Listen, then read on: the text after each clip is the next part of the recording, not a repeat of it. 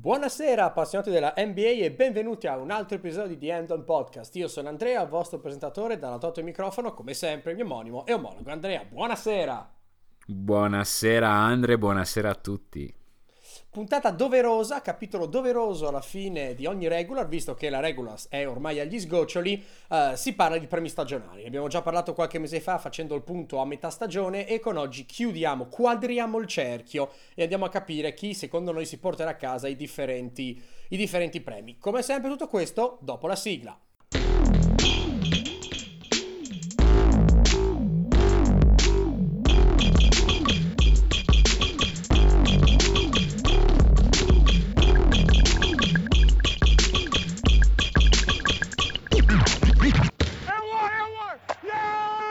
Allora, Andrea, partiamo dalla ciccia, dalla carne, dal premione. Most Valuable Player, MVP. Sì, allora, secondo me alla fine è una corsa a due, Giannis Harden, ok? C'è stato un periodo in cui sembrava che ci fosse dentro anche Paul George, ma a dire il vero, ma in realtà non era così. No. Se OKC fosse finita terza ad Ovest e Paul George avesse continuato a giocare come aveva giocato a gennaio, allora forse sì, ma poi in realtà OKC ha avuto una schedule più tosta, lui si è fatto male e via dicendo. Allora, come al solito, io parto sempre con le stat tradizionali e poi arrivo alle statistiche un po' più avanzate, ok? Se non c'è una grossa differenza nelle statistiche tradizionali, non perché io sia un fan delle statistiche tradizionali, ma perché è così che funziona molto il processo di assegnazione di questi premi. Harden 36,4 punti, mi viene da ridere a dirlo, 7,5 assist, 6,5 rimbalzi, 61,2% di true shooting col 41,1% di usage rate. Io ho serie difficoltà a restare serio davanti a questi numeri qua. Giannis 27,4 punti, 12,5 rimbalzi, 6 assist, 64,3% di true shooting, che solo da controllare sarebbe stato un Kyrie Irving per Shaq, col 32,3 di usage rate. Io veramente ho... Allora... Premesse, sono due stagioni allucinanti tutte e due. A livello di queste statistiche proprio base, sarebbe davvero difficile assegnarlo, però se dovessi guardare solo le statistiche base ti direi probabilmente Harden.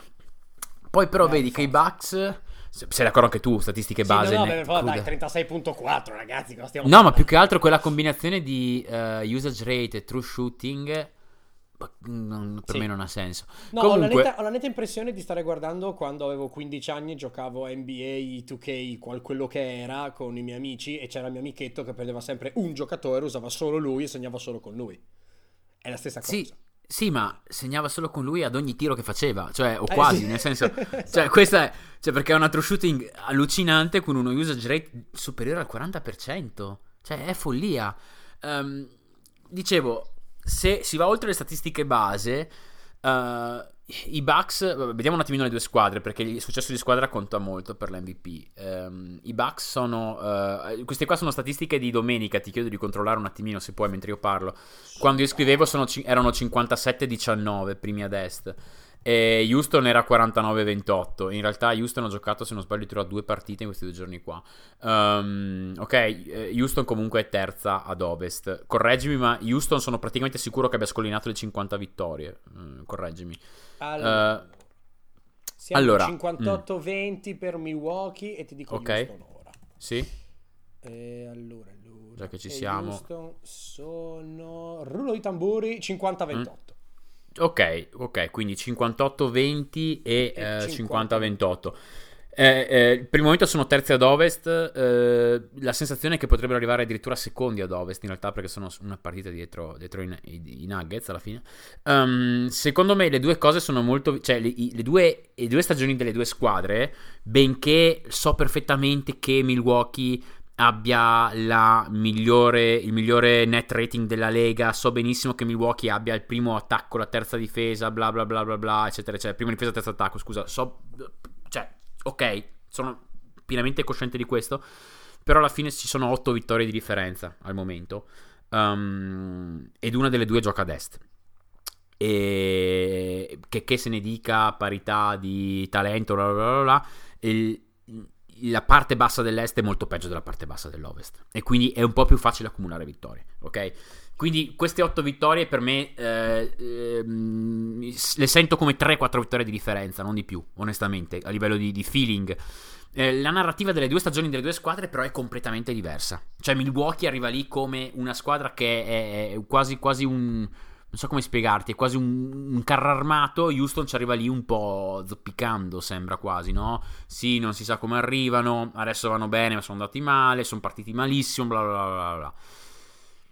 Quindi anche questa qua per me non è una... stranamente la stagione delle due squadre per me non è defining, diciamo, per decidere quale dei due prendere. Andiamo a vedere le advance. Giannis 4.3 di offensive ppm, 3 di defensive ppm. Harden 6.5 di offensive ppm, meno 1.6 di defensive ppm. Per quel che riguarda il real plus minus, 3.39 Giannis, 2.80 di offensive, 2.83 di defensive. Harden 7.24 di offensive, meno 0.21 di defensive. Giannis no guarda proprio folle. Giannis 121 di offensive rating, 100 di defensive rating, 100 di defensive rating Giannis. Vabbè, 118 di offensive rating Harden, 109 di defensive rating. Allora è molto difficile secondo me, perché per qualsiasi argomento che uno faccia secondo me c'è il controargomento. Per me la motivazione principale per darlo a Giannis è la costanza. La costanza insieme alla difesa, perché Giannis è stato il miglior difensore della migliore difesa della Lega. Ok? Cioè Giannis, se non vincesse l'MVP, staremmo qua a parlare di lui come un papabile vincitore del Defensive Player of the Year. Molto papabile. Invece l'argomentazione per Harden è chiaramente il mese di gennaio, in cui ha girato a 44-9-8 col 61% di true shooting, ok? E nonostante il fatto che insomma per il primo mese Chris Paul non fosse davvero Chris Paul, per il secondo e il terzo fosse infortunato, nonostante l'infortunio di Capelà, nonostante il fatto che si siano trovati a giocare con Gary Clark larga parte della stagione, nonostante il fatto che abbiano dovuto fare degli strani, o meglio il fatto che siano dovuti entrare in negoziazione per rifirmare Daniel House, sia diventato un problema per la rotazione di Houston. Cioè levare Daniel House è stato un problema per la rotazione di Houston. Nonostante tutto questo, Houston finirà con 52-53 vittorie, rischiando di finire seconda ad ovest. Questa è la motivazione per me per Harden. Però il primo mese e mezzo a Houston erano tutti quanti sani, ed era partita Houston per partita nonostante tutto malissimo, e Harden era il capobranco di quella squadraccia là, perché era stata una squadraccia all'inizio. Giannis non ha mai avuto un mese e mezzo di buio, non ha mai riposato, perché alla fine un mese e mezzo, ridi e scherzi, è un quarto di regular season. Giannis non ha tagliato via un quarto di regular season, l'ha giocata tutta.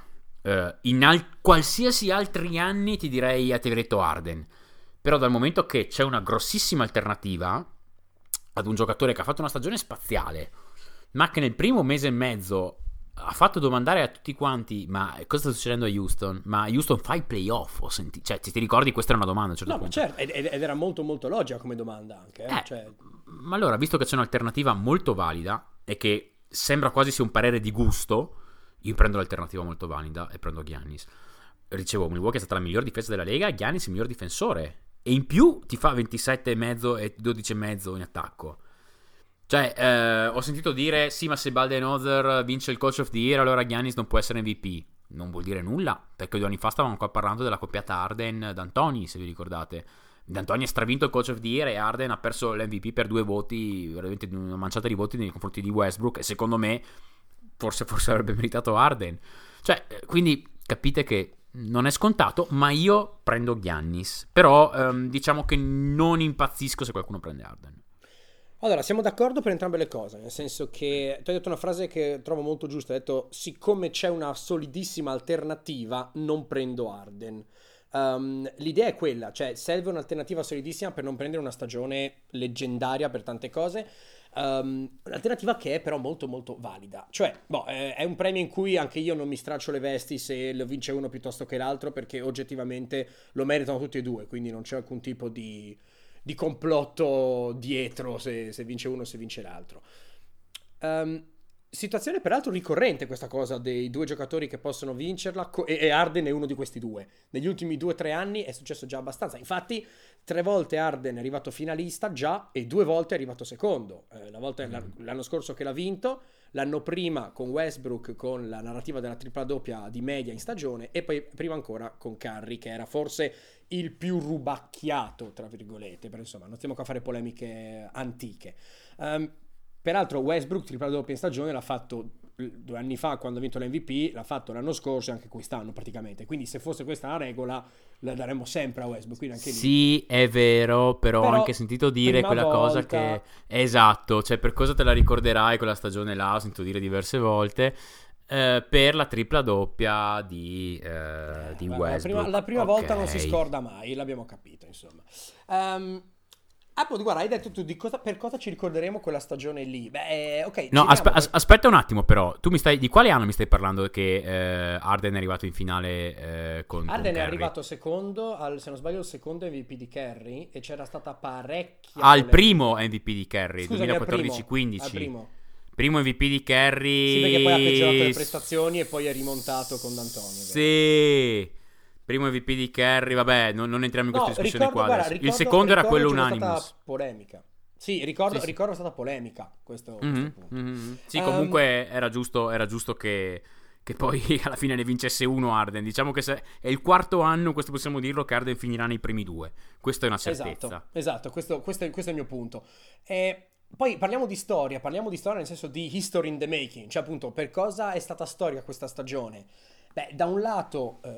insomma, non puoi negare che abbiamo avuto Harden che è stato Kobe 2, cioè abbiamo scomodato Kobe Bryant in paragoni statistici e di basket giocato. No. Di cosa stiamo dicendo? Cioè, secondo me è stato molto meglio da un punto di vista dello scoring e di efficienza. È stato guarda, lascia perdere l'efficienza, che è senza dubbio giusto, ma per me è importantissimo. Sì. No, ma anche per me. Dico soltanto che se dobbiamo guardare alla narrativa becera della storia, cioè il nome di Kobe stava un pochino là nell'iperuranio. Adesso possiamo dire abbiamo preso Kobe e l'abbiamo migliorato. Record di Kobe con gare con più di 30 punti consecutive, 16, Harden 32. Sì, ma proprio c'è a casa mia è il doppio, come dici tu, con una true shooting che è molto diversa. Sì, assolutamente. Allora, Harden ha più partite con almeno 40 punti rispetto a partite con meno di 30. Dai, cioè è più cosa vuol dire?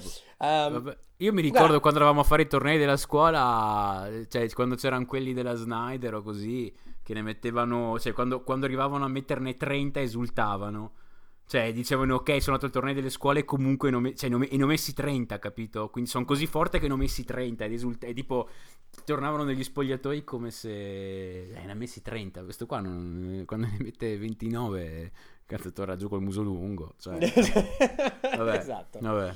Però parlando di story in the making e citando Kobe, abbiamo avuto un revival Shaq and Kobe, nel senso che c'è una teoria che è sposata anche da noi, ne abbiamo anche già parlato l'episodio scorso, del fatto che Antetokounmpo ci ricorda ma parecchio Shaq per varie cose. Non è lo stesso giocatore, non gioca allo stesso modo, non venite a attaccarci perché cioè, non è quello.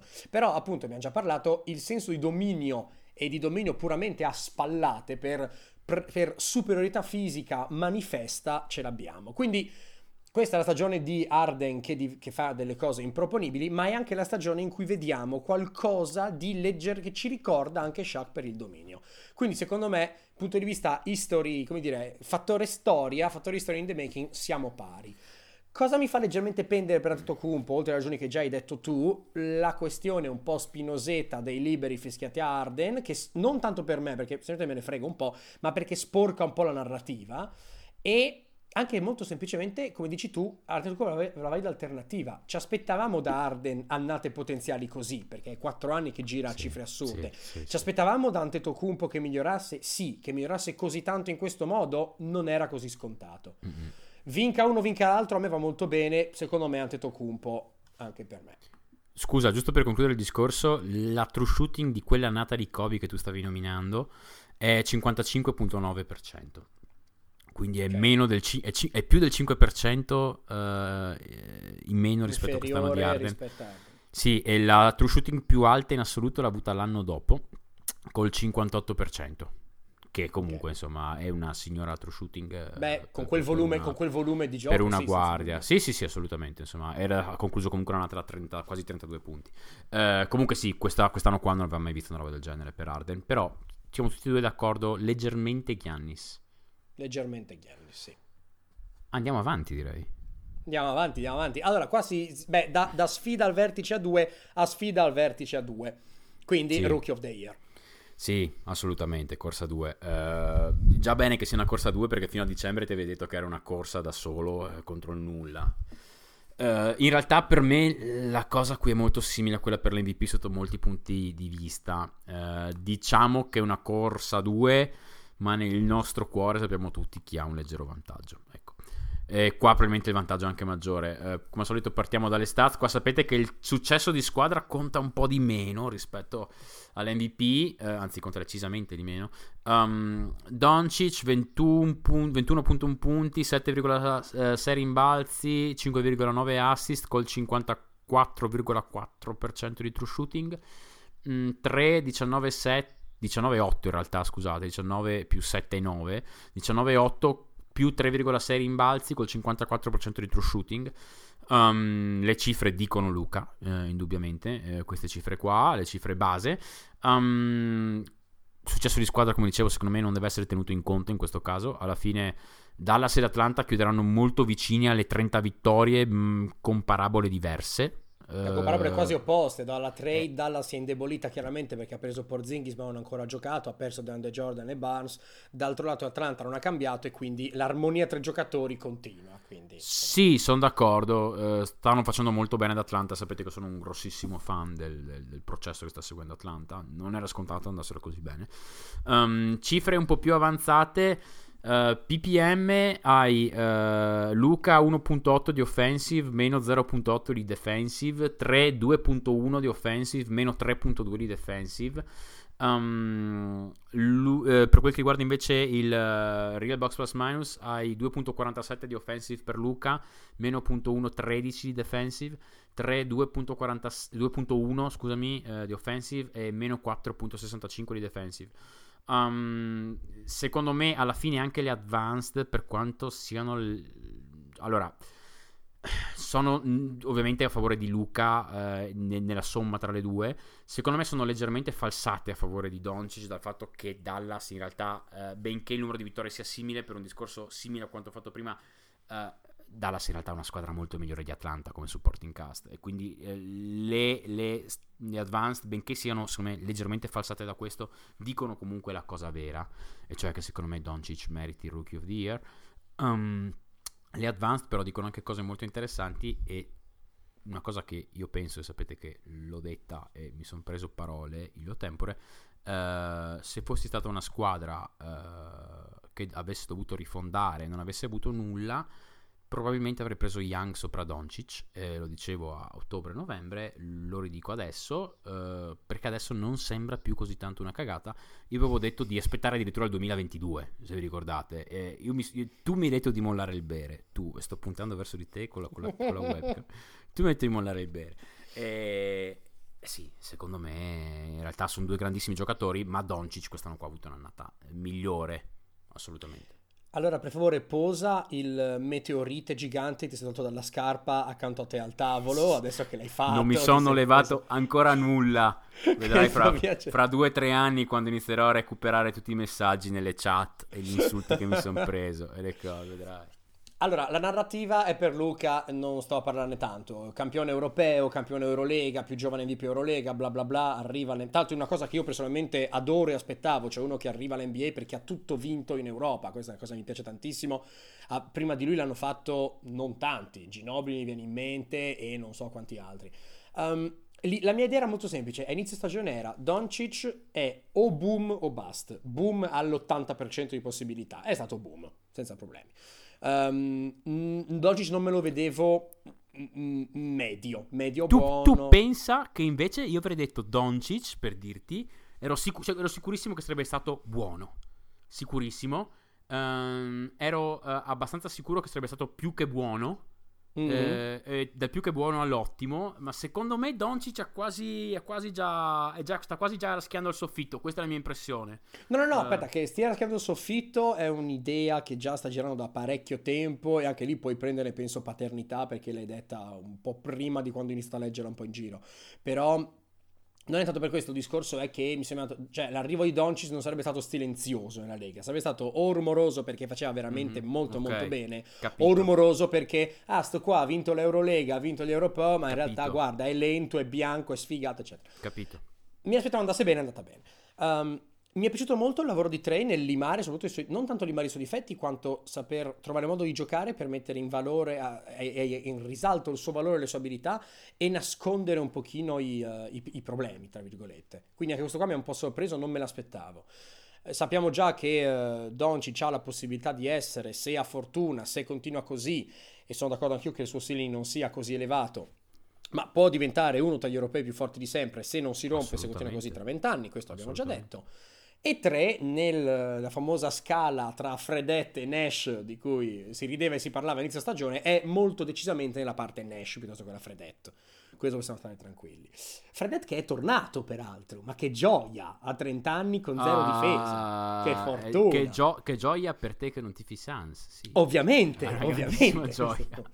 Allora, ti ho detto una frase prima che mi è molto piaciuta. Hai detto, fino a gennaio c'era soltanto un giocatore. Era una gara, una competizione a un giocatore.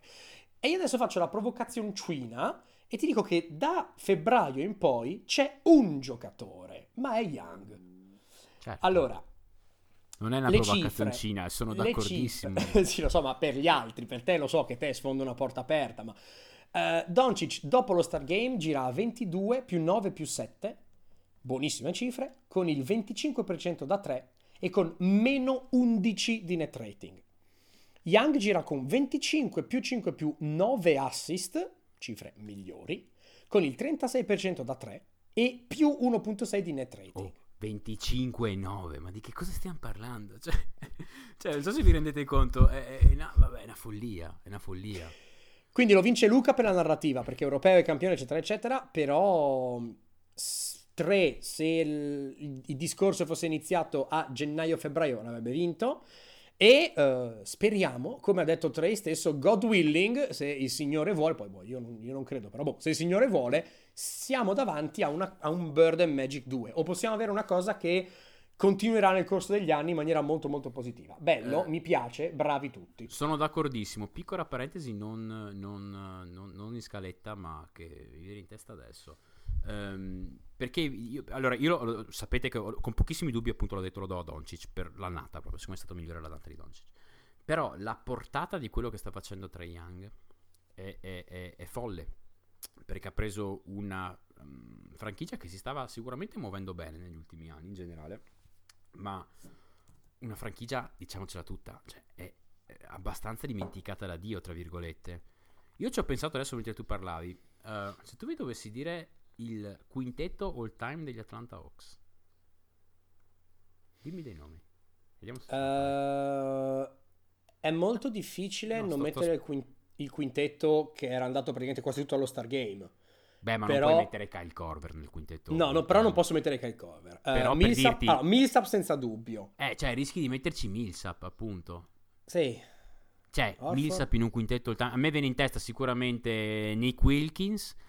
Probabilmente finisco per metterci addirittura Al Horford, ma forse ti metto Mutombo, ma Mutombo, dai, ti metto Mutombo che comunque, però ti metto probabilmente, ma sai che forse io già adesso rischio di metterti Trae Young, perché per dirti playmaker mi viene da dirti Mucci Blaylock che insomma era un signor difensore, un signore play. Qui stai andando un po' negli anni 90, sì, Mucci Blaylock ti parlo degli anni 90. Però non ho difficoltà a mettere insieme Pete Maravich, ok, perché ha giocato lì, okay. Però Maravich tu non lo associ immediatamente agli Hawks, secondo me.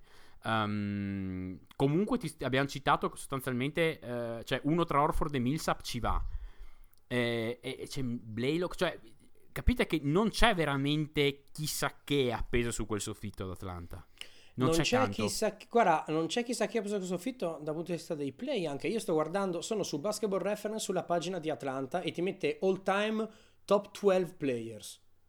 Sì, allora lascia stare, cioè, allora ti tolgo quelli in bianco e nero. Ok. Che per inciso sono Bob Pettit, Cliff Hagan, Lou Hudson e Zelmo Beattie, che non parte Pettit non conoscevo. Ecco. Sì, sì. C'è Horford. Ok, vedi che c'è. C'è ovviamente Dominic Wilkins, per forza. Nick, ok, quello lì era l'altro che ti dicevo. C'è John Drew, Tree Rollins, Mookie Blaylock. Sì, quello che ti dicevo io, Mookie Blaylock. Kevin Willis, c'è Doc Rivers, attenzione.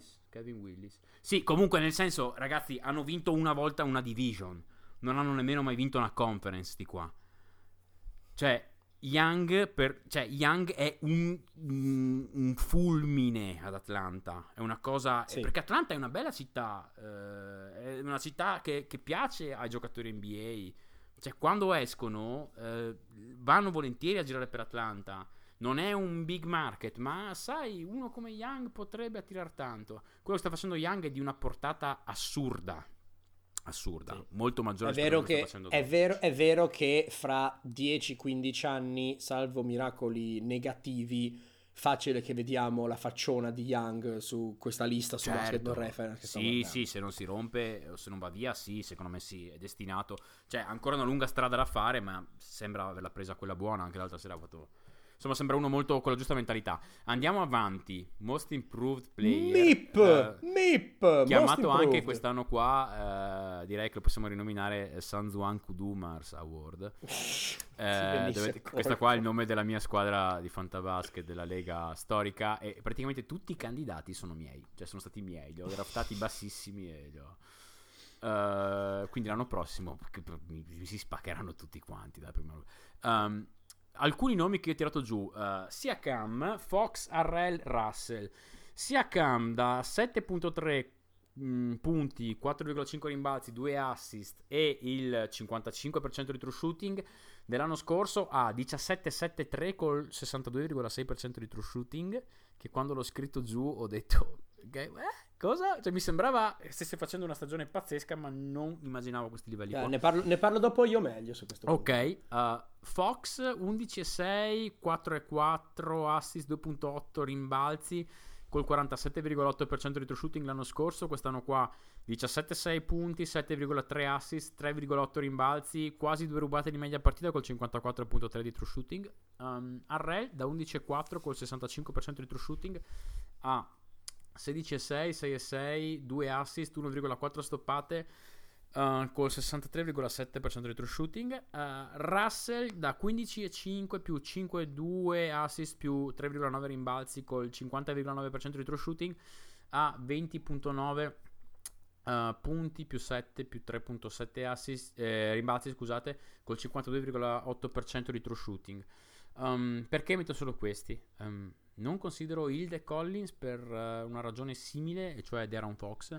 Hanno avuto salti pazzeschi entrambi rispetto agli anni precedenti, però se devo darlo ad uno di Sacramento lo do nettamente a Fox, perché a livello di impatto il salto è stato pazzesco. Adesso devo andare a ritirare fuori le statistiche, ma mi sono andato a vedere, perché visivamente, a parte un mesetto di calma, Fox ha fatto un salto di impatto allucinante e mi pare che il differenziale tra il ppm di quest'anno qua e il ppm dell'anno scorso sia tipo 4,5, che è no, ma è una roba folle. Quindi lo do a Fox sopra Hill, quindi non considero Hill. Se devo darlo ad un rookie dell'anno scorso, quindi ad un sophomore di quest'anno, per ragioni analoghe, a parità di salto statistico base, lo do a Fox per impatto, perché secondo me Collins paradossalmente ha avuto meno impatto dell'anno scorso, perché quest'anno è vero che uno da 20-10, ma è crollato in difesa. No, io Collins sai benissimo che lo adoro, però proprio difende, ma non, cioè proprio è una cosa imbarazzante e quasi odiosa il modo in cui difende, quindi in cui non difende. Sì, secondo me rischia di diventare secondo me un preoccupante mix, quasi mi sto spingendo in là, un preoccupante mix tra Drummond e Whiteside, nel senso che smette di contestare i tiri molto presto per concentrarsi molto sul rimbalzo, sì. Molto spesso per prendere il proprio rimbalzo fa questa cosa qua, o peggio ancora non fa il taglia fuori anche quando in una posizione di non prendere il rimbalzo migliore rispetto a un suo compagno. Queste qua sono due cose tipiche di Drummond, che sapete a me piace tantissimo, però in difesa ha queste due pecchette qua, cioè lui prende 16 rimbalzi a partita anche perché diciamo che è molto attento a prendere i rimbalzi, altre cose.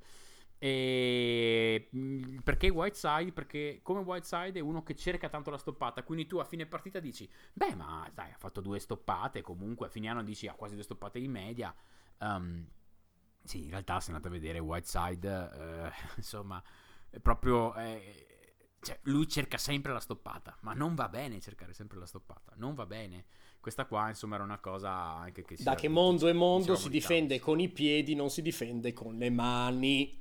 Vabbè, ecco. Insomma, morale della favola, il De Collins non li metto dentro perché, ecco, avete capito. Va bene. Guarda, condivido anche perché bisogna un pochino sfrondare l'albero qua, bisogna un pochino potare i rami, quindi va bene. Se non parlassimo del giocatore di cui parliamo dopo, spoiler alert, è Siakam, Fox secondo me avrebbe spezzato quest'anno la regola un po' non scritta del non si dà il MIP a un sophomore, perché da primo a secondo anno per forza c'è un miglioramento e quindi non vale la pena considerarli.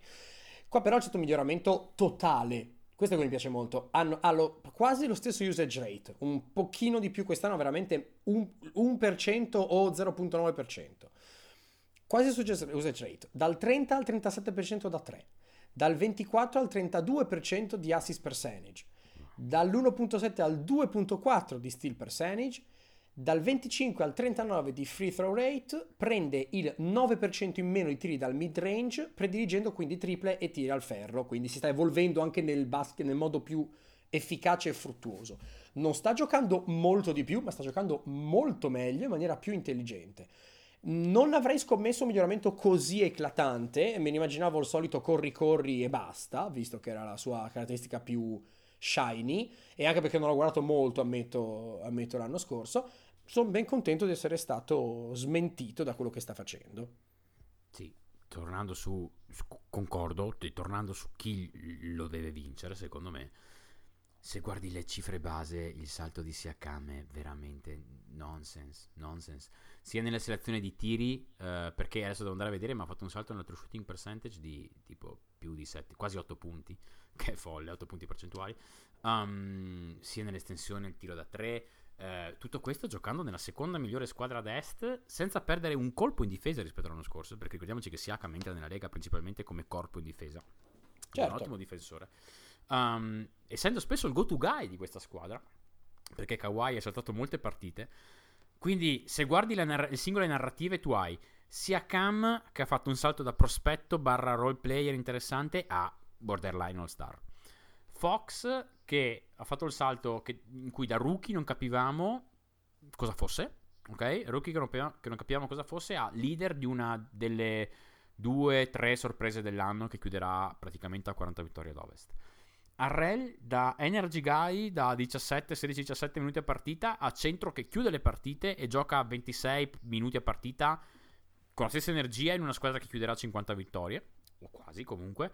D'Angelo da eterno incompiuto a All-Star, anche se come sapete io non sono troppo sul carro di Russell in questo caso qua, perché secondo me ad esempio è molto più All-Star Siakam di Russell, per i miei canoni, so che in canoni tradizionali non è vero. Fino a dicembre Russell veniva levato nei finali di partita, come no? È la squadra che lui si sta mettendo sulle spalle, rischia comunque di non fare i playoff ad est, cioè secondo me non avrebbe dovuto fare lo Star Game, come dicevo, ha semplicemente beccato 3 mesi buoni in contract year, 2 dei quali esattamente prima della selezione dello Star Game, in una squadra comunque fancy con un grande mercato, ce l'ha fatta. Però ripeto, cioè io tra virgolette mi piace molto vederlo giocare, ma non sono un grosso fan sulle sue capacità vere e proprie, onestamente. I salti fatti da Fox, Harrell e Russell io li vedo quasi ogni anno, li vedo anche fatti in maniera più eclatante, perché pensate, cioè il salto di Russell pensatelo a Dipo dell'anno scorso, ok? È quel tipo lì, da eterno incompiuto ad All-Star, Dipo l'anno scorso, ed è stato un salto molto più grosso di quello di Russell sotto molti aspetti. Sì. Harrell, pensate a Gortat nel 2011-12, cioè il primo anno che ho giocato interamente a Phoenix, Cioè, se trovi il giusto contesto di giocatori da mettere attorno a te, quel tipo di giocatore fa quel tipo di salto, ok? Fox, ti direi Kemba 2012, anche se quello che ho trovato più difficoltà a cercare un paragone, perché secondo me Fox è stato forse uno dei play che ha fatto il salto più grosso da rookie a sophomore, perché i play solitamente lo fanno più in là. Ho avuto molte difficoltà, infatti secondo me Kemba 2012 è stato un salto minore di quello di Fox di quest'anno, per questo secondo me Fox è il vero secondo qua. Come Siakam io ho difficoltà, non mi ricordo nessuno che abbia fatto questo salto qua. Di sicuro ce ne sarà qualcuno, me li troverete voi, io non me lo ricordo. Non ricordo uno che diventa praticamente all-star in una contender, cioè da mestierante a borderline all-star in una contender, perché da mestierante a borderline all-star si è visto, e comunque quelli che l'hanno fatto hanno praticamente sempre vinto il Most Improved Player. Farlo in una squadra così io non ricordo veramente. Per me Siakam proprio tranquillissimo anche per me, anche per l'eye test e per la narrativa intorno. Cioè, su Fox ti ho già detto la mia, anche io sono d'accordo, sarebbe il secondo nella mia personale classifica. Russell si sapeva che fosse uno di quei giocatori con un talento infinito a cui serve due cose: giusto contesto e motivazione per riuscire a essere maturo in maniera costante. È invecchiato, non è più il pirletto che rivela a tutto il mondo che Nick Young è andato con un'altra, insomma queste robe qua, che sta cosa che gli è stata una croce sulla sua carriera in spogliatoio. Kenny Atkinson più il contract year hanno fatto il loro lavoro, secondo me, però mi piace molto, credo nel suo miglioramento, non so quanto c'entri il contract year, quindi ho un attimino di dubbio per questa cosa qua. Però non mi stupisce così tanto il miglioramento di un giocatore che comunque sia dal punto di vista del talento era enorme e lo si sapeva. Harrell mi piace da morire, lo sai, sta facendo quello che ha sempre fatto, ma lo sta facendo un po' di più e un tutellino, un pochino meglio. Quindi è più che altro un aumento, passami il termine, quantitativo più che qualitativo. Cioè della qualità, ma abbiamo aumentato i minuti, non ci ha perso, bravo sì. Lui però, questo è quanto. Fox, l'ho detto già, quello che ne penso. Kawhi Light, come lo chiamano a Toronto, cioè Siakam, che quindi è il Kawhi versione leggera, ecco. No, quello che a me piace, come dicevi tu dicevi prima del fatto che ha una true shooting impressionante per quello che è, e in tutta onestà, l'eye test conferma brutalmente questo. L'impressione che dà a me è che è un giocatore che non riesce a essere negativo, deleterio per la squadra. Perché le ragioni per cui lui fa bene su un campo da basket vanno al di là della statistica o della sfortuna o della cattiva serata. Cioè, se Harden ha una bad shooting night, in cui ne mette 1 su 15 da 3 e 3 su 20 in totale, per dire, te ne accorgi. Se Siakam ha una bad shooting night, comunque lo tieni in campo e comunque ti aiuta a vincerla. Perché o dall'altro lato, quindi con quel corpo che ha perfetto per la difesa, oppure con il lavoro sporco che fa di tagli davanti, di lavoro sotto il canestro, di lavoro puramente di gioco. A parte la spin move sua che è eccellente, ma questo qua ha un gioco di piedi eccellente. Gioca benissimo, sì, con enorme energia. Migliore spin move della Lega comunque. E tira molto bene dagli angoli.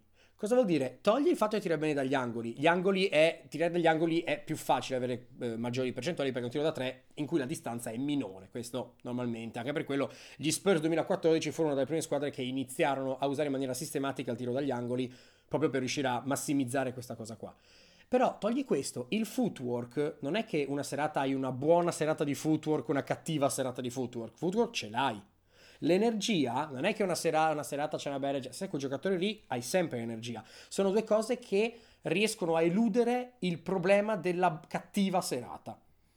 Vuol dire che una cattiva serata per Siakam è una serata media per tutti gli altri. Sì, vero. È efficiente, è produttivo, è il nostro MIP. Assolutamente. Andiamo avanti che abbiamo l'armata del Six Man of the Year. Sì, vabbè, Six Man of the Year che ormai abbiamo, io personalmente lo chiamerei direttamente Lou Williams Award. Possiamo ribattezzarlo dal Jamal Crawford Award al Lou Williams Award. Esatto. Io qua rischio ogni volta di scordarmi di qualcuno, perché ci sono 1 milione che andrebbero nominati. Quello che faccio è controllare proprio le depth charts di tutte le squadre e leggo tutti i nomi ogni volta. Quindi in fila, leggendo i nomi delle squadre in ordine alfabetico, i nomi che mi sono scritto sono stati Dinwiddie, Sabonis, Lou Williams, Harrell, Dwayne Wade, Bogdanovic, punto. Non ho messo Rose e va bene così, perché ne ha giocate 50 in una squadra mai seriamente in lotta per i playoff, quindi basta, insomma, non dire di no. Per quel che riguarda il Six Man of the Year, anch'io comincio sempre delle statistiche base, perché penso come pensano poi i votanti, ma mi piace molto guardare le statistiche avanzate più classifiche della squadra se ci sono delle cose, diciamo dei casi simili. Proviamo, vi prendo per mano nel mio ragionamento. Dinwiddie 17-3, 4-7 assi, 2,5 rimbalzi, 58,4 di true shooting. Sabonis 14, 9,2 rimbalzi, 3 assist, 62,7% di true shooting. Lou Williams 20,3 punti, 5,4 assist, 2,9 rimbalzi, 55,7 di true shooting. Harrell, l'ho già lette prima, non le ripeto. Wade 14,4, 4 assist, 3,8 rimbalzi, 50,6% di true shooting. Bogdanovic 14,2 punti, 3,9 assist, 3,5 rimbalzi, 52,7% di true shooting. Allora, come nel ciclismo faccio selezione dal basso, come in salita. Bogdanovic non so davvero perché dovrei prenderlo, perché non farà i playoff e a statistiche di base gli vedo davanti Wade, ad esempio, che è in lotta per i playoff più di Bogdanovic. Wade scompare un po' davanti a Dinwiddie, principalmente per la true shooting, oltre che per le stats base. Le due squadre sono molto vicine, quindi prenderei di sicuro Dinwiddie. Quindi Bogdanovic e Wade via. Harrell e Lou hanno impact stats molto simili, leggerissimamente meglio Harrell, statistiche di impatto, però a livello di statistiche base e narrativa è ovviamente tutta per Lou. Giocano nella stessa squadra. Io comunque ritengo in generale che, cioè, io sono un fan grosso per il sesto uomo dei punti dalla panca. Ok, in generale per me i punti quando si guarda il sesto uomo per me contano ancora tanto. Quindi rimaniamo con Lou, Sabonis e Dinwiddie. Questo qua per me dovrebbe essere il podio. Guardando le cifre di qui sopra, dai, Lou Williams, ragazzi, di nuovo. No, ma perché in una squadra da 50 vittorie o quasi, tu vai a vedere alla fine, tu vai a vedere il PPM. Ora sono andato poi a vedermi, ho detto così è sicuramente Lou Williams, lo vincerà sicuramente Lou Williams per... sfizio mio, sono andato a vedermi le statistiche di impatto, ok? E qua in realtà Sabonis è nettamente il migliore, però in generale, cioè vi dico, per farvi un esempio, Lou ha 1 di PPM, Dinwiddie meno 0.6, non me l'aspettavo, Sabonis 1.9, Real Box Plus Minus, sono andato a vedere solamente quello di Williams e di Sabonis, Williams 0.77, Sabonis quasi 2. In realtà, se tutte le advanced stats in generale a parità di ruoli marginali nella squadra tendono un po' a favorire i lunghi, ecco.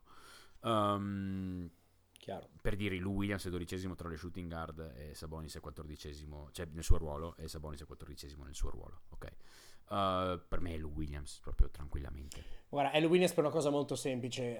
Già quello che hai detto tu è molto giusto, cioè io sono d'accordo che bisogna andare a vedere le advanced, sono d'accordo che le basic stats sono spesso molto ingannatrici, però in questo caso qua, come hai detto tu, cioè tu che cosa vuoi dal tuo sesto uomo dell'anno? Vuoi che ti entri in una partita quando a metà del secondo quarto, quando i titolari escono e entrano in campo le seconde linee, e sia nettamente più forte in campo, ti butti su punti contro le seconde linee degli altri e basta, non ti interessa quanto è efficiente, non ti interessa le advanced, non ti interessa, tu vuoi uno che ti entra e mette gli altri calano di livello, lui prende in mano la squadra e per quei 5 minuti è Dio in campo. È Lou Williams, ragazzi, basta. Se poi aggiungiamo il fatto che, allora, Lou Williams vincerà questo premio per il motivo in cui secondo me non dovrebbe vincerlo, perché è un finto sesto uomo, cioè dal punto di vista del suo talento non è, cioè è chiaramente man amongst boys, però è il secondo attaccante più proficuo, o forse non scordarlo primo a pari merito con Gallinari, di una squadra che va ai playoff con 50 vittorie. Tutti a ridermi dietro quando dissi Clippers quest'anno ai playoff facile 55 vittorie,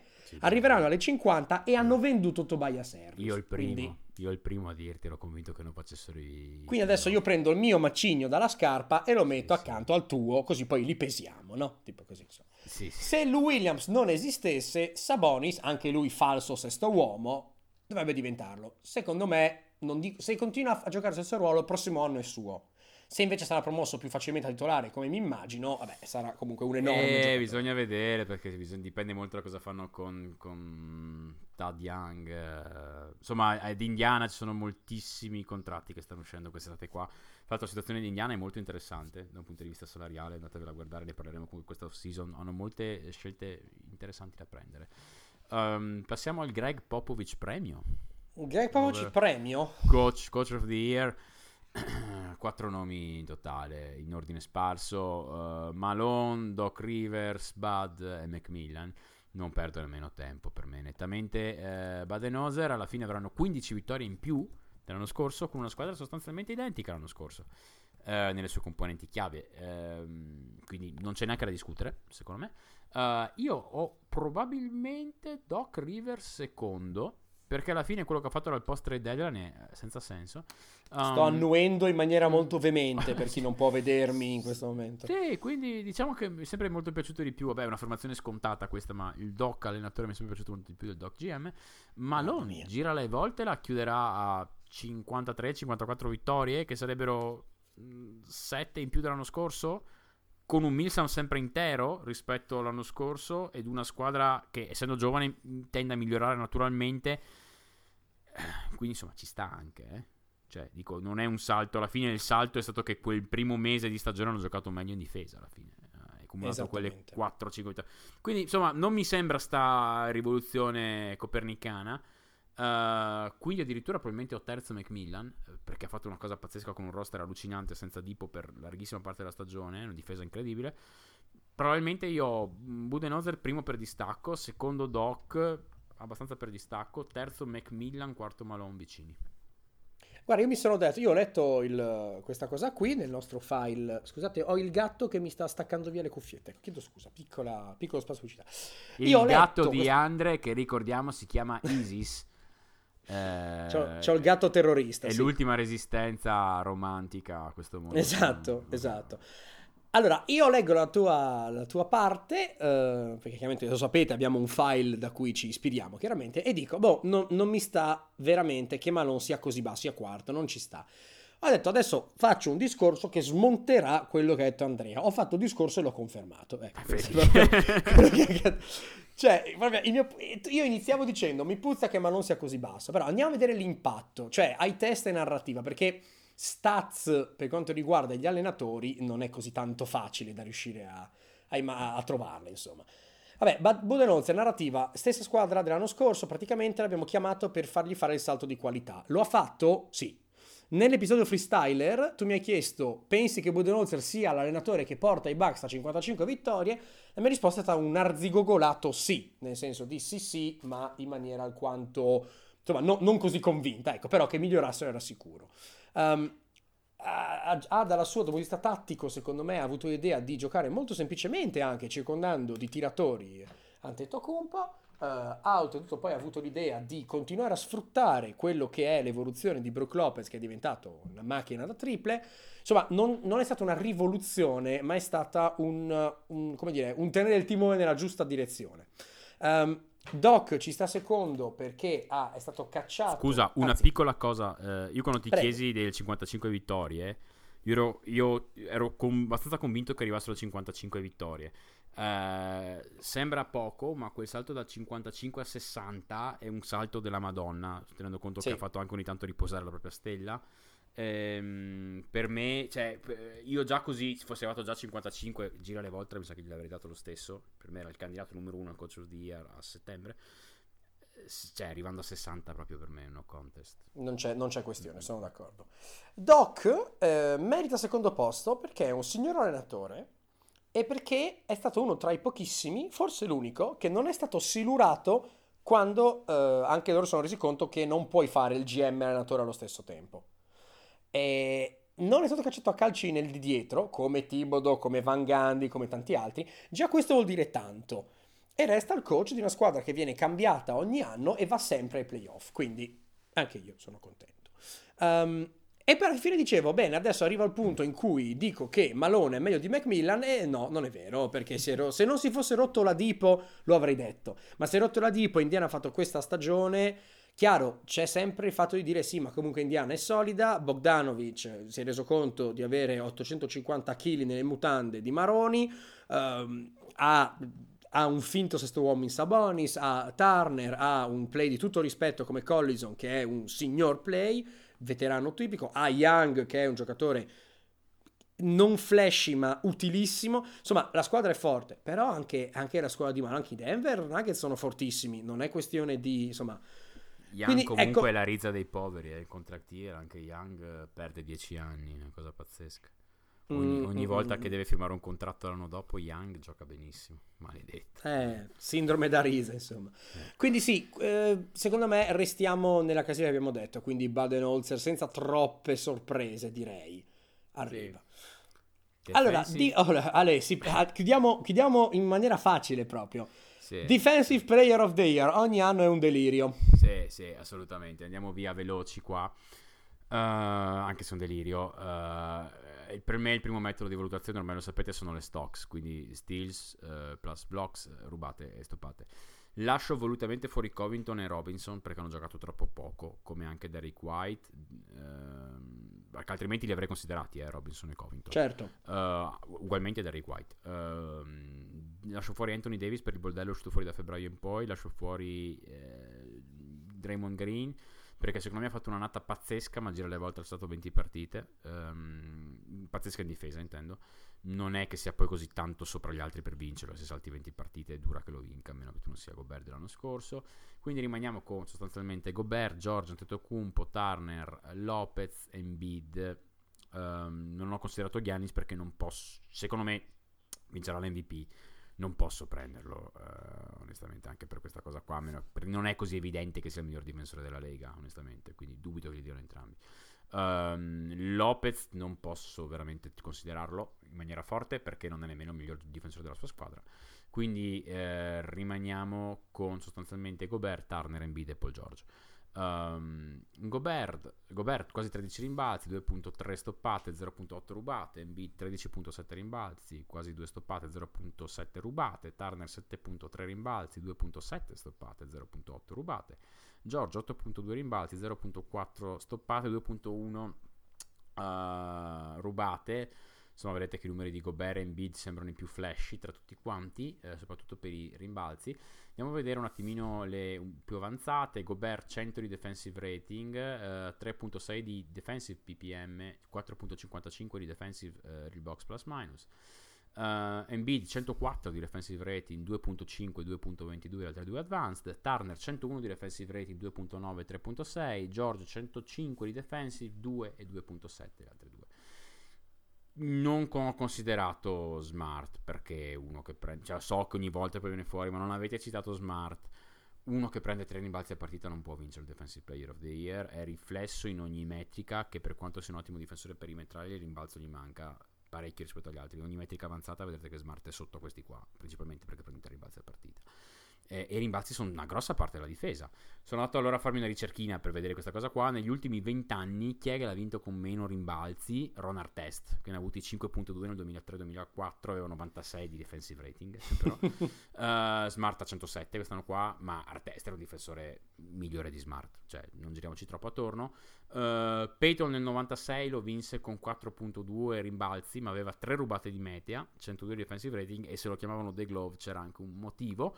Quindi direi non lo vince Smart. Torniamo a noi. Embiid mero rim protector. Se devo scegliere tra 2 rim protector prendo sicuramente Gobert sopra di Embiid, perché la sensazione generale è che il carico offensivo si faccia sentire per Joel, secondo me. Quindi vogliamo un altro... abbiamo detto, abbiamo un rim protector, dunque Gobert, abbiamo un misto, che è Turner, alla fine è un misto, come dicevano già a gennaio, o un giocatore meramente perimetrale come George. Cosa vogliamo? Alla fine della stagione di Paul George si è fortemente ridimensionato nelle ultime 25 gare dell'anno, che non sono poche, e quindi per me un no. Rimangono Gobert e Turner.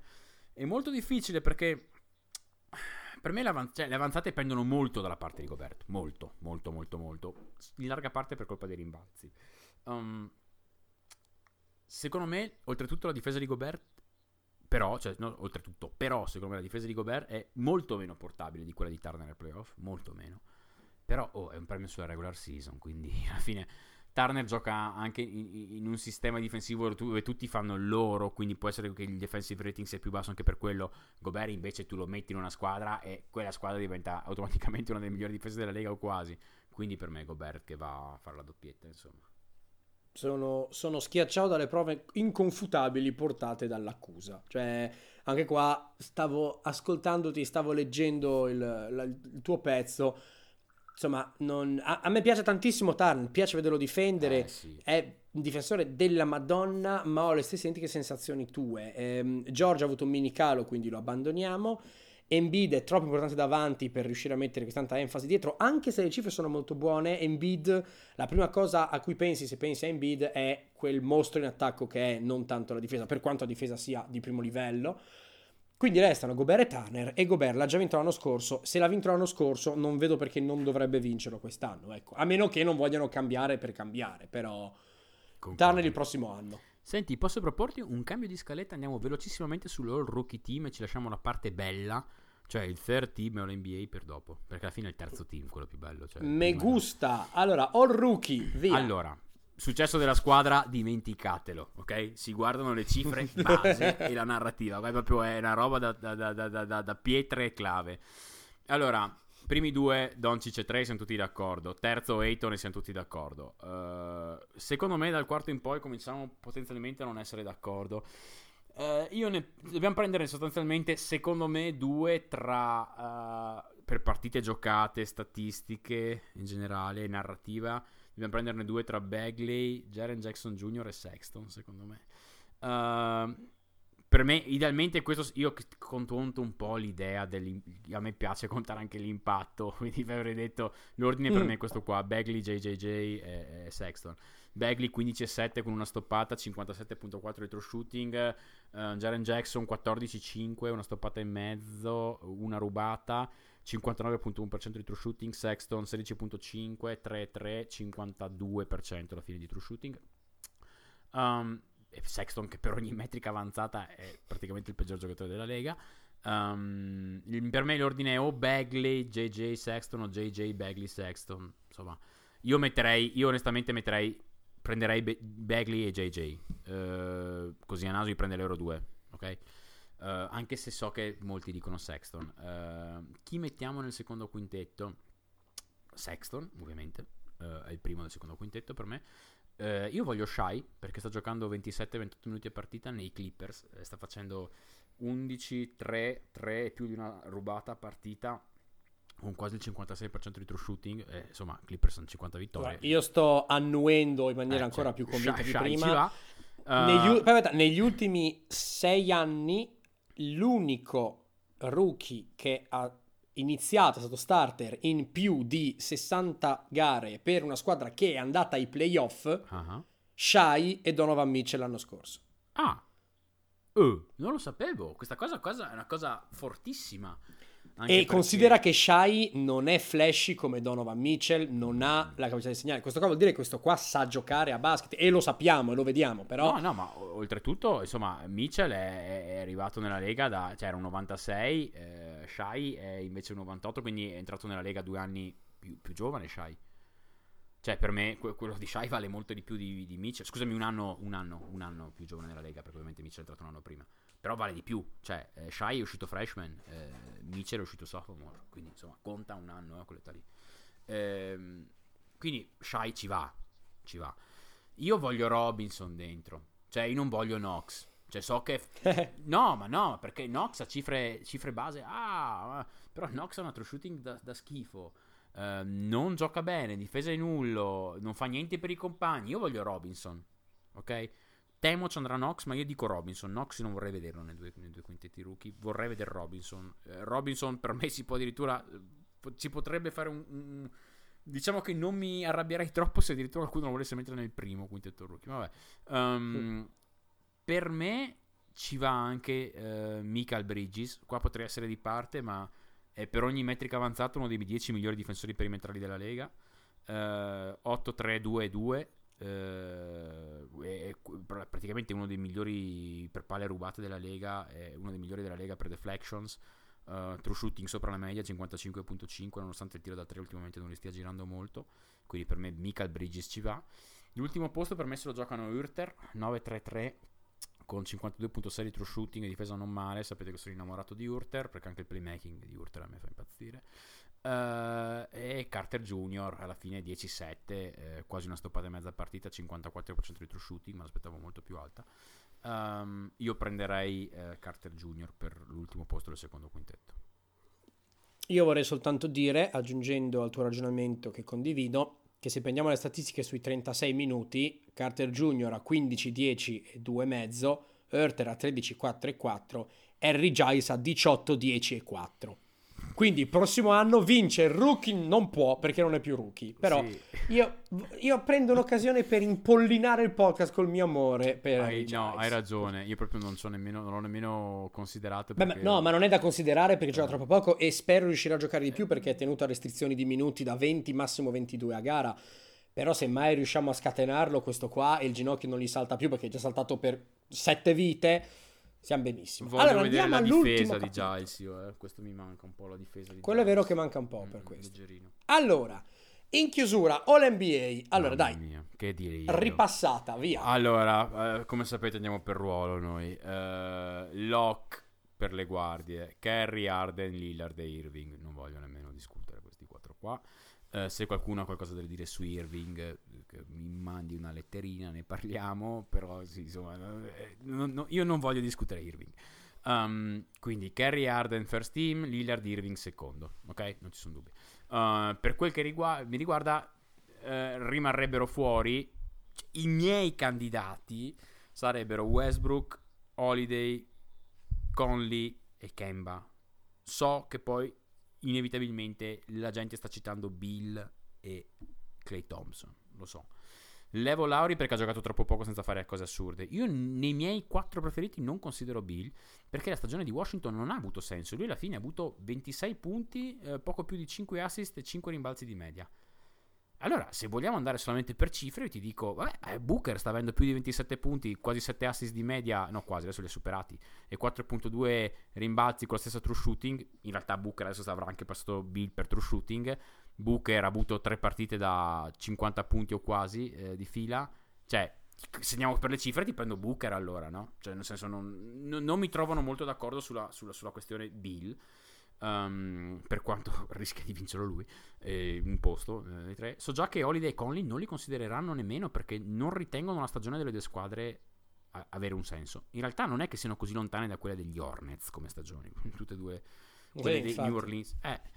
Westbrook chiuderà 47-48 vittorie, il secondo miglior giocatore della squadra nonostante abbia avuto il 50% di true shooting. L'impatto si è fatto sentire molto in attacco e in difesa.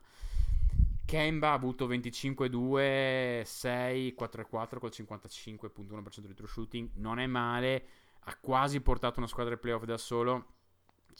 Ricordiamoci che... Ti dirò, ha portato la mia squadra di Fantabasket ai playoff da solo. Sì. Questo qualcosa vuol dire. Comunque. Il secondo miglior giocatore della squadra è Jeremy Lamb? No, è Dwayne Bacon. Sì, c'è comunque... questo significa, ma cioè, per me è Dwayne Bacon, ma ci siamo capiti. Sì, c'è Dwayne Bacon, cioè, effettivamente nell'ultimo mese è il secondo miglior giocatore degli Hornets, Dwayne Bacon. Ma vabbè, cioè, per come vedo il basket io, cioè io ragiono molto d'impatto, io li prenderei sopra Conley, nettamente, ragionerei su Jrue Holiday, ma secondo me sarà uno tra Kemba e Bill. Io spero almeno sia Kemba, onestamente.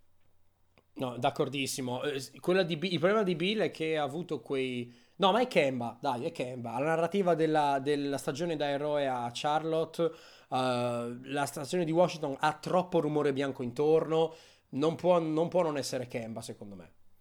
Primo anno che fa lo... No, non è primo, scusami, però è andato allo Star Game, cioè nel senso, dai, è Kemba. Sì, Kemba, fra l'altro con implicazioni interessantissime sulla free agency. Già. No, infatti, per quello ti dico che il third team è il più... Io credo che a Washington stiano facendo le macumbe affinché ci vada Kemba e non Bill. Comunque, sarebbe perché già Wall, secondo me, ha fatto un anno in third team. Sì, vabbè. Passiamo alle ali. Giannis, Locke nel primo quintetto. Locke in generale sono anche Durant e George. Chi mettono il primo, chi mettono il secondo, tra questi due qua è duretta. E alla fine probabilmente ci andrà Paul George nel primo, perché comunque per 60 partite è stato il terzo giocatore della Lega. Però io ho sempre questa costante sensazione che sto trascurando Durant. Ne sai perché ce l'hai e sai perché ce l'abbiamo tutti? Perché Durant è può essere il miglior giocatore della Lega, quello che era LeBron fino a 1-2 anni fa, ma non è il migliore della sua squadra. Finché esiste questa dicotomia e finché lui non se ne va e quindi diventa veramente il migliore della Lega e il migliore nella sua squadra, lo trascureremo sempre. Non è una cosa normale. Beh, però stanotte ha detto all'arbitro "S bitch motherfucker". Ah, e allora, però prima di dire fucker si è proprio pensato, gli è uscita in maniera molto fucker, poi però ha detto vabbè, ormai l'ho detto, lo dico. Però vabbè, mi è piaciuto particolarmente il fatto che l'abbia detto S, cioè dare del culo a qualcuno è bello. Comunque George ha avuto un impatto difensivo assurdo. Secondo me, se sei nei primi 5 per la corsa MVP, e George ce lo metto, e se sei nei primi 5 per la corsa Defensive Player of the Year, e ce lo metto, perché lo ce l'ho nei primi 3 in entrambe le parti, per me sei da primo quintetto per definizione o quasi.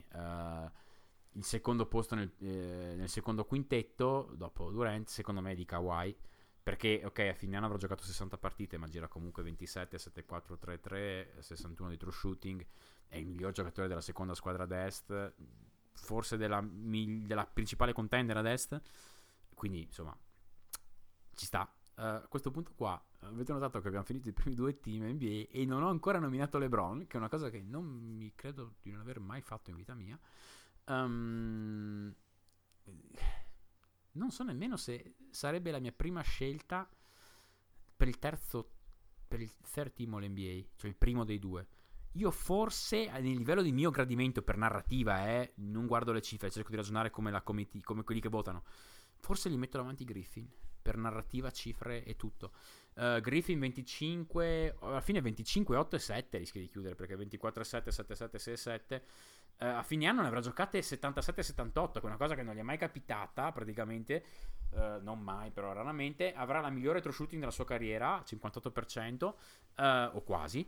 Sarà il simbolo di una franchigia che arriverà a 44-45 vittorie, non era una cosa aspettata. Arriverà ai playoff sull'onda dell'entusiasmo, tenterà di dare del filo da torcere a Philadelphia, cioè insomma non è male. Arriveranno sesti. LeBron secondo me è stato nettamente migliore, ok, anche giocando 20 partite in meno, però la sua squadra alla fine ha vinto 35 partite. Lui è stato fuori per larga parte. C'è stata un po' la narrativa del fatto che parte del problema è stato lui. È una narrativa, sto dicendo che sia lui, però dovete ragionare come la commissione. Io metterei LeBron sopra Griffin, però secondo me rischia di prendere più voti Griffin di LeBron. Io però metto LeBron come sesto, quindi come ultimo spot del mio third team All-NBA, perché alla fine è stato spettacolare, in senso assoluto. Cioè, non è stato spettacolare relativamente al LeBron degli anni passati, ma in senso assoluto è stata un'annata allucinante.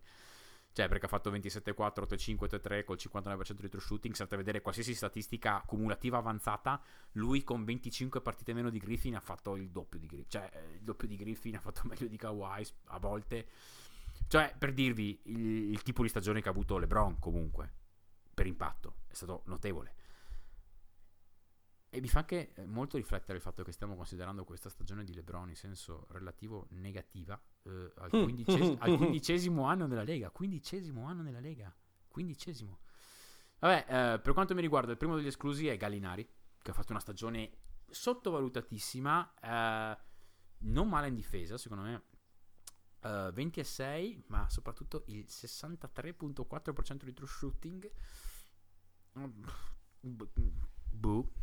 folle per Gallo. Mi aspetto un po' una regression to the mean l'anno prossimo, spero non venga. E poi è stato il leader di una franchigia che ha sorpreso tutti, quindi insomma è stato la motosega svizzera, come l'ho coniato l'altro giorno, non il coltellino svizzero, la motosega svizzera. Sono d'accordo su quanto ragionamento. LeBron deve essere dentro, al terzo quintetto sì, cioè non sarebbe giusto metterlo al secondo. Gallo, se continua così, ci va il prossimo anno insieme a Booker, come abbiamo parlato prima, e insieme a Myles Turner come Defensive Player of the Year, quindi sono un po' di appuntamenti per l'anno prossimo per i nostri giocatori. Guarda, abbiamo organizzato oggi. Spero vivamente tu abbia ragione, Andrea. Sarebbe bello, sarebbe bello. Sì, soprattutto per Booker mi piacerebbe, perché vabbè. Centri è un casino. Per me Jokic è un lock e ti dico che un lock nel first team. Ok, si stanno giocando al primo posto a Ovest, lui è quello... È miglior giocatore della seconda squadra ad Ovest. Beh, basta, no, quindi miglior, ok, ci siamo. Lo prendo anche sopra Embiid, anche perché alla fine avrà giocato 12 partite più di Embiid, che non sono poche, come avanzati sono molto simili.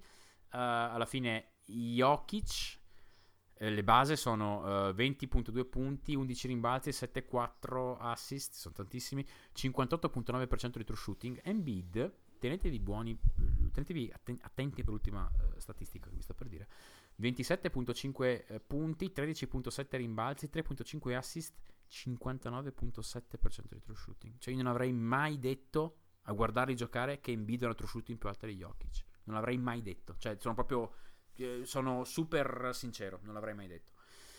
Non so cosa ne pensi tu di sta roba qua, ma io proprio non l'avevo vista. No, cioè, beh, io ho guardato tanto Embiid quest'anno, ho guardato non così tanto Jokic. È vero che con tutta la mole di attacco che ha, una true shooting così alta è una non una sorpresa, ma un bel dato da considerare, folle. Quello sì. Vabbè, Embiid mi ha dato più idea di onnipotenza di Jokic, ma la squadra, il successo di squadra conta molto per l'NBA, quindi dico Jokic primo, Embiid secondo. Per il terzo c'è un minimo di lotta, non conto Davis, per la stessa ragione di qui sopra. Per me o Towns o Gobert. Non considero Vucevic perché dietro a Towns per cifre non me ne frega nulla se fai playoff a est o no. Alla fine non è in una squadra migliore di Minnesota. Se mi chiedi chi è migliore tra Orlando e Minnesota, prendo Minnesota probabilmente. Quindi Karl-Anthony Towns 24.5, 12.5, 3.4, 62.2% di true shooting. Gobert 15.7, 12.9, 2 assist, 68.2% di true shooting. PPM 3 cut, 4.5 Gobert. Real box plus minus 4.09, 5.02. Durissima, perché Kat sta facendo una stagione pazzesca e Gobert è il miglior giocatore di una squadra che farà 50 vittorie. È durissima. Non biasimo se uno prende uno o prende l'altro. Non me ne importa veramente nulla, però mi potete prendere chi volete. Qua siamo veramente, per me, 50,x da uno dei due. Se Gobert vince già il Defensive Player of the Year, come penso lo faccia, e ti dico Towns, perché la mia sensazione è che Gobert non meriti il Supermax, mentre Kat potenzialmente sì. Basta, parleremo in free agency un attimino della teoria di Zach Lowe, per cui per avere il Supermax bisogna entrare nei primi due team All-NBA, teoria che mi trovo d'accordissimo, ma ne parleremo un'altra volta. Non nel terzo. Io non sono d'accordo e butto dentro Davis. Tu l'hai tolto per il delirio che è successo. Io penso che il delirio che è successo gli lo ostacola nel raggiungimento del Defensive of the Year, lo ostacola nei voti MVP, lo ostacola in questo, ma il premio sulla stagione, cioè sull'NBA, secondo me è assurdo non considerarlo dentro nei migliori tre quintetti. Se vai a vedere le stats, ha delle stats a parte la true shooting migliori degli altri due, soprattutto le advanced, 5.4 player impact e 5.67 real box plus minus, quindi nettamente superiore agli altri due.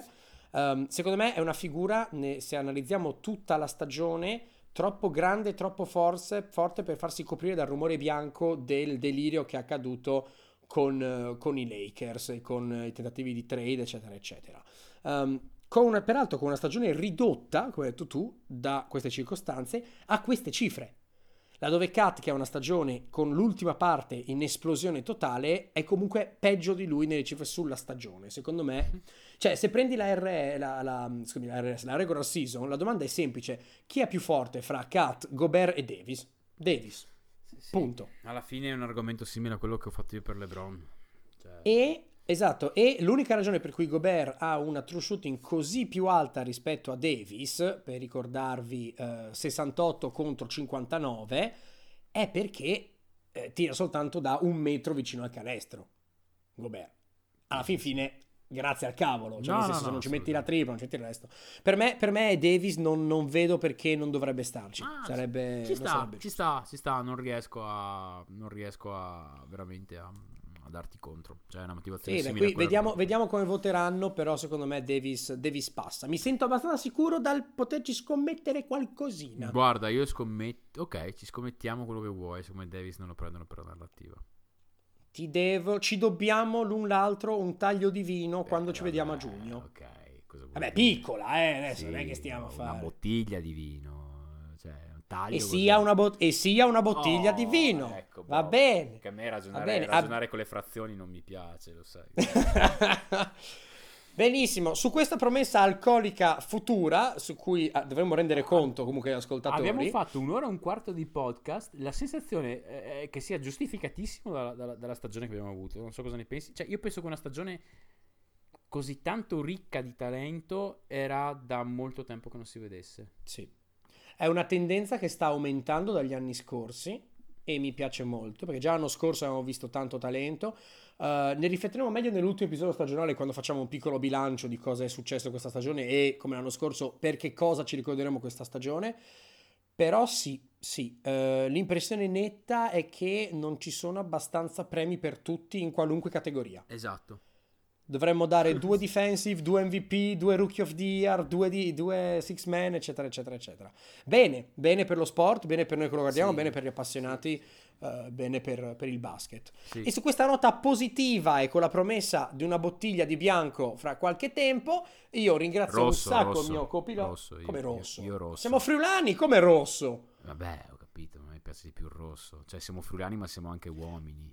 Allora se vinco tu mi paghi un bianco, una bottiglia di bianco, e se perdo io ti pago una bottiglia di rosso. Va bene, così la vittoria è totale. Ok, va bene, mi piace, sì, deal. Fatto, ok, perfetto, l'abbiamo chiusa. Siete tutti quanti testimoni, io vi ringrazio come sempre per l'ascolto e grazie Andrea per la co-conduzione. Grazie a te Andrea, un abbraccio a tutti, ciao.